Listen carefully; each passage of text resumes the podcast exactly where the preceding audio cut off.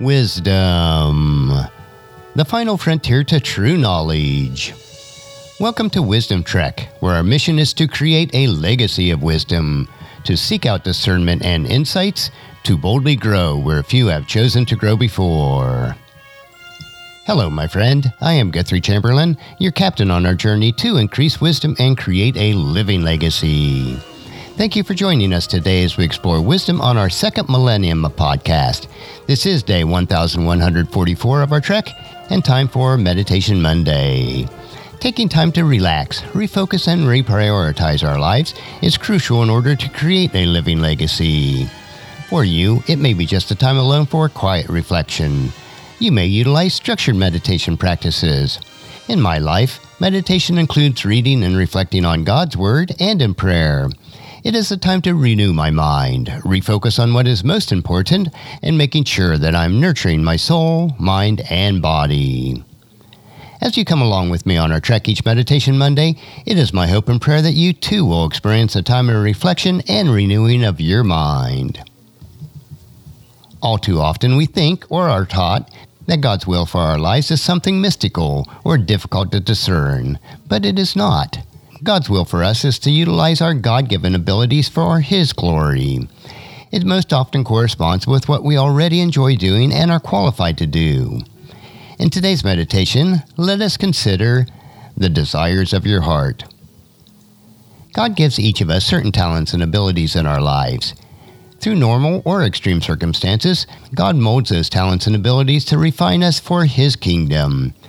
It is no more special to be a pastor or a plumber what is important is that you are utilizing your God given abilities and talents for His honor and glory to further His kingdom. This reminds me of the parable of the three servants found in Matthew chapter 25, verses 14 through 30. The amount of money each of the servants were given was not important. It is what each servant did with the money that they were judged on. There is a story about a 20 year old Marine. He was just discharged from the military and pondering his future. He bore a square jaw, a forearm tattoo, and a common question. He didn't know what to do with the rest of his life. He shared his story with a wise man who related to me, and here is the story. He told me about his uncle, a New England priest. What a great man, the soldier sighed. He helps kids and feeds the hungry. I'd love to make a difference like that. Then I asked him, What were some of the occasions on which you did something that you loved to do and did it quite well? He dismissed the question at first and said, Ah, what I love to do is really just sort of stupid. Try me, I invited. Well, I love to rebuild stuff. What do you mean? He spoke of an old coffee table he had found in a garage. Seeing its potential, he shaved off the paint, fixed the broken legs, and restored it. With great pride, he presented it to his mom. Tell me another time, I prompted. This one is really dumb, he discounted. But when I worked at a butcher shop, I used to find meat on the bones others threw out. My boss loved me. I could find several pounds of meat just by giving the bone a second try.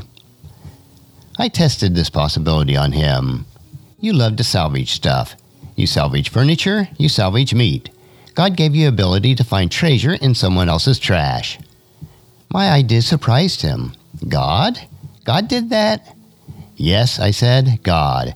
Your ability to restore the table is every bit as holy as your uncle's ability to restore a life. You would have thought I had handed him a newborn baby. As my words sank in, the tough soldier teared up. His natural inclinations and desire are how God is using him to further his kingdom. So I say to you, see your desires as gifts to heed, rather than longings to suppress, and you will feel the same joy. Reflect on your life. What have you always done well and loved to do? You may just find that God is using the desires of your heart to fulfill the desires of God's heart. Psalms chapter 37, verse 4. Take delight in the Lord, and he will give you your heart's desires. And that's a wrap for today's meditation. Next week, we will continue on our trek on Meditation Monday as we take time to reflect what is most important in creating our living legacy. On tomorrow's trek, we will explore another wisdom quote this three minute wisdom supplement will assist you on becoming healthy, wealthy, and wise each day. Thank you for joining me on this trek that we call life, and encourage your friends and family to join us, and then come along with us tomorrow for another day of Wisdom Trek, creating a legacy. If you would like to listen to any of the past 1,143 daily treks or read the daily journals, they are all available at wisdom-trek.com. I encourage you to subscribe to Wisdom Trek on your favorite podcast player so each will be downloaded to you automatically. And thank you so much for allowing me to be your guide, your mentor, but most importantly, I am your friend as I serve you through the Wisdom Trek podcast and journal each day. And as we take this trek of life together, let us always live abundantly, love unconditionally, listen intentionally, learn continuously, lend to others generously, lead with integrity, and then leave a living legacy each day. I am Guthrie Chamberlain, reminding you to keep moving forward, enjoy your journey, and then create a great day every day. See you tomorrow.